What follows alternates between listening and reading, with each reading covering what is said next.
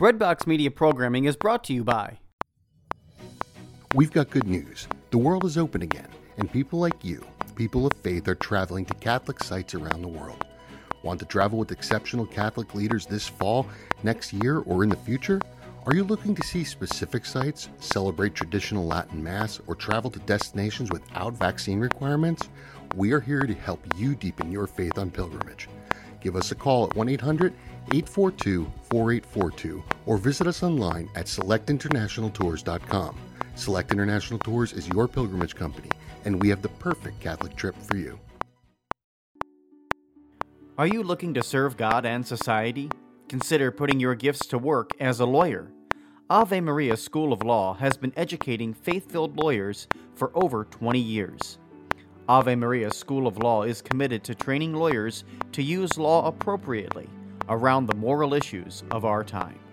Visit avemarialaw.edu to learn more about integrating your faith with a law degree.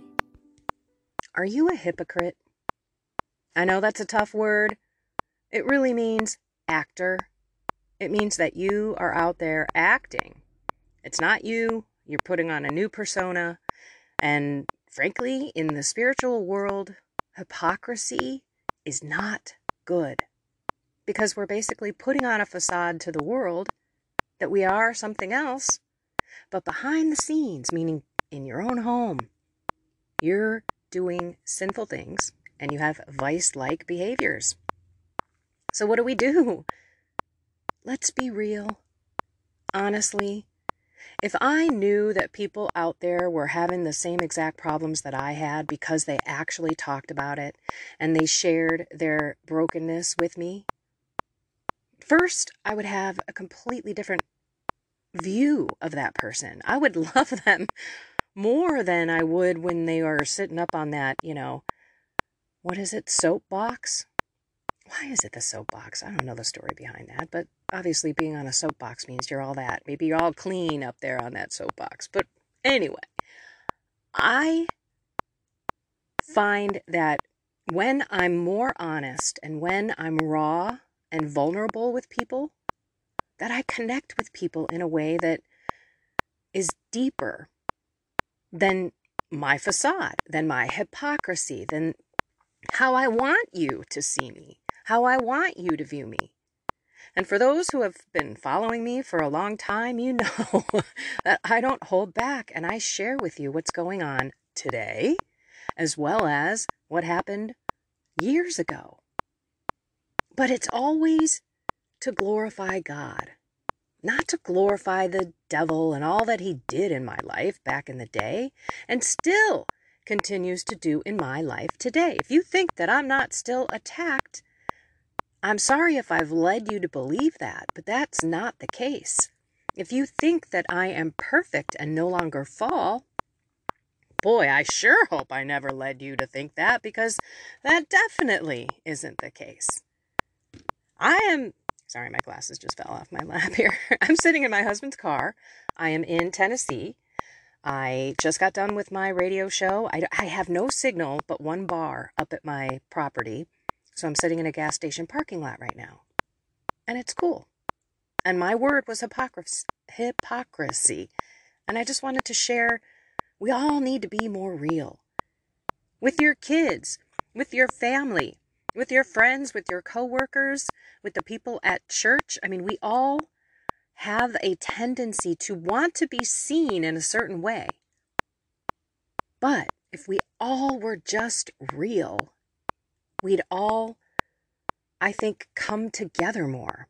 Maybe we'd pray for one, eh, one another more. I know today is this beautiful day that we are all coming together as Catholics. I don't know if it's extended out to the Christian community, but I don't care if you're Catholic or not. I don't care if you're atheist or if you're even believing in another religion. I know for a fact that I have people who are not Catholics listening to this podcast. However, we can pray.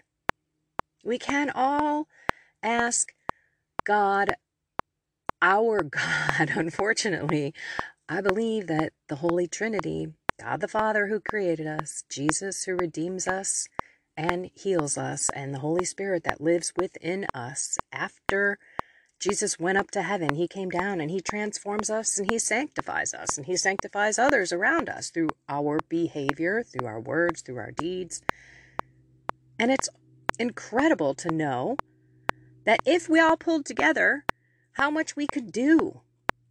That goes in life, not just for praying for, you know, peace in the world, but if we were all, what do I want to say, truthful about our lives, I think everyone would come together in a different way. Think about it in your own family.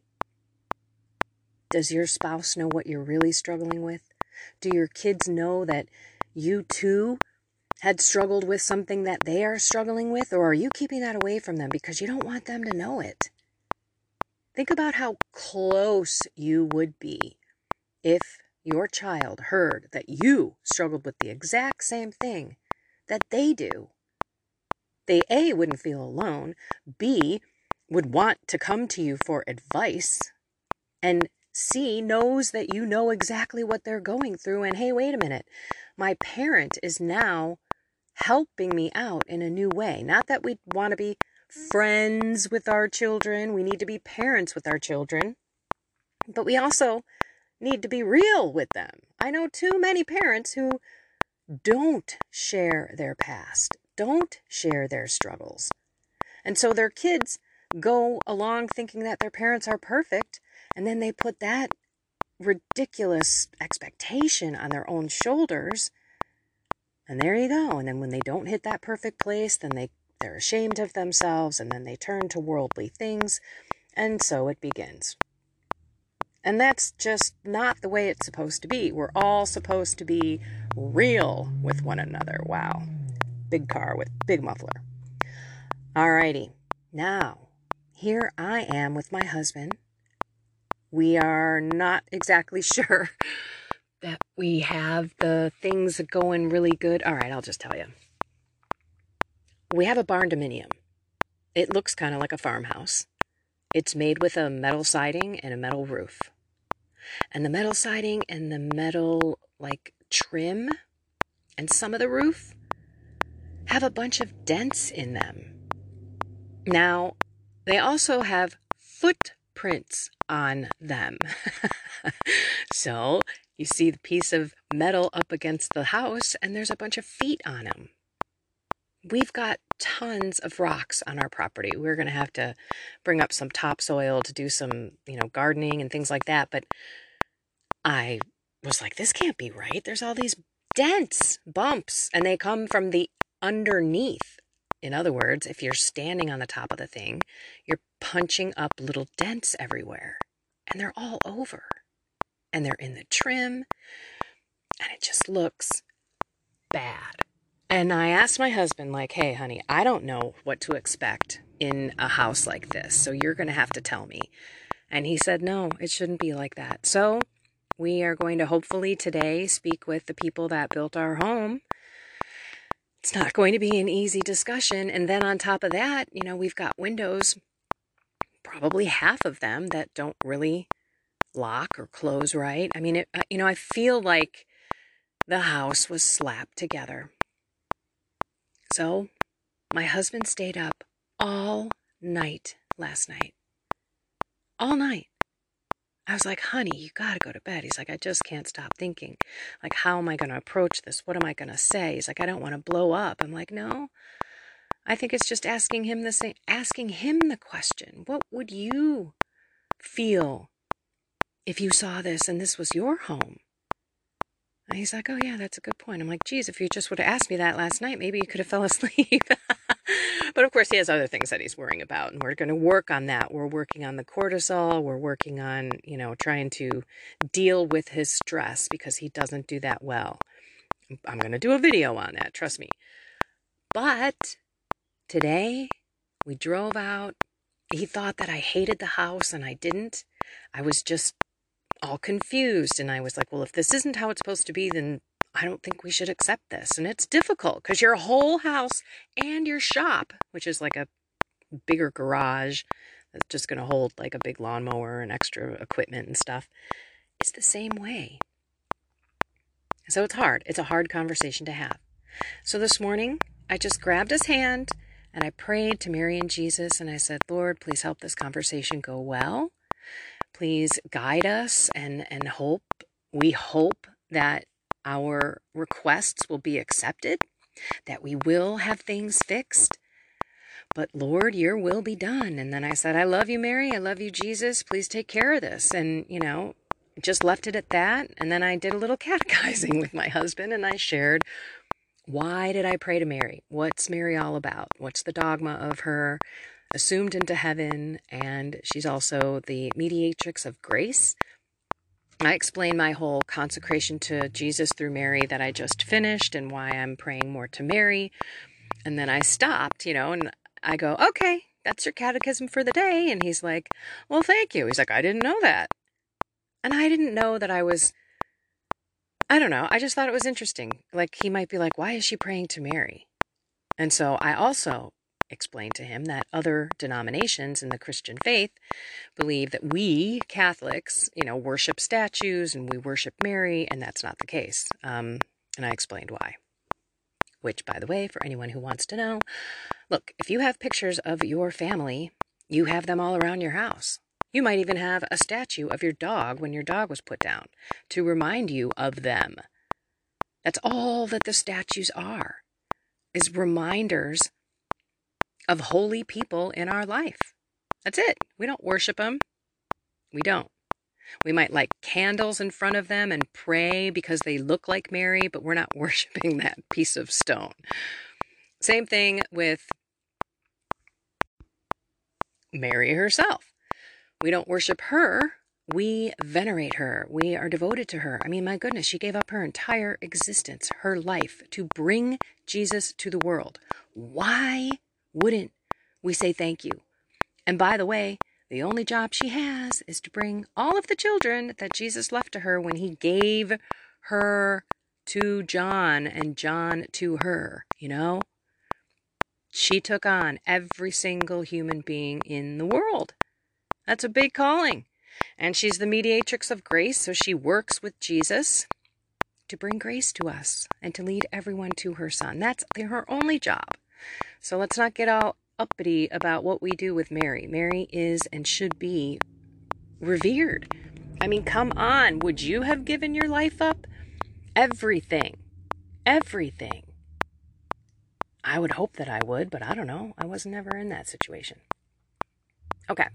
Anyway, lots going on. If you would pray, that would be great. All I want is God's will to be done. So if it is the right thing to do and to replace that stuff, then I pray that the right thing happens. So I'm giving it to God. I'm I'm hoping my husband is doing okay with it as well. so we shall see. Ah, so let's pray. In the name of the Father, and of the Son, and of the Holy Spirit. Amen. Come, Holy Spirit, come into our hearts, into our souls, into our minds. Fill us to the brim like Mary. Both of you, please guide us and lead us in this day. Help us to love ourselves, to love others, and to pay attention. To pay, pay full attention to what is going on today. Let's not live in the future. Let's not live in the past. Let's grab life today and be zealous about love. Loving us, loving you, Lord, Mary, Holy Spirit, Saint Joseph, all you holy angels and saints. We pour our hearts out to you so that you can pray and intercede for us, so that the Holy Spirit can pour himself back in. In your name, Jesus, we pray. Amen. In the name of the Father, and of the Son, and of the Holy Spirit. Amen. Whew. All right, everyone. Don't be a hypocrite. Be real. People don't like fake people. People want real people that they can hang out with, that they can listen to, that they can be guided. Why? because we can relate to that person. And then, if that person struggled with the exact same thing that we did and they came out on the other side, there's nobody better to listen to. I would rather hear someone who was an alcoholic tell me how to not be an alcoholic anymore, who beat it. Like I look at my mom, for example. She hasn't had a drink. Oh, she's going to kill me if she listens to this. But I mean, I know I was 26 when I first got married. She didn't have a drink then. And so I think it was probably two years before that. And she's going to turn 80 in January. And she has never taken a sip. And I asked her, even at my wedding, I kind of was like, You're not even going to have a toast with me at my wedding? I got mad. Of course, I was all about myself, and I didn't even think about what that would mean to her. Right? It's just about me. Again, I was way in the pits of hell at that time. But if I'm going to learn how not to how not to drink, I'm going to go to my mom. I mean, she's I have witnessed this woman absolutely walk away from that with no issues at all. I wish we just did that more. That's all I'm saying. Okay. Love, love, love. Listen to me. I love you guys all. Sorry, someone walked in front of me, and of course, I'm talking into my phone. All right. I love you all. Really, I do so much. Pray that God's will be done because that's all I want. Of course, I want my own stuff, but I have to let it go and let Him do what He does. Let Mary do what she does and watch it all happen in front of my eyes. Find something more with God, everyone, soul, mind, and body, and have a blessed and inspired day.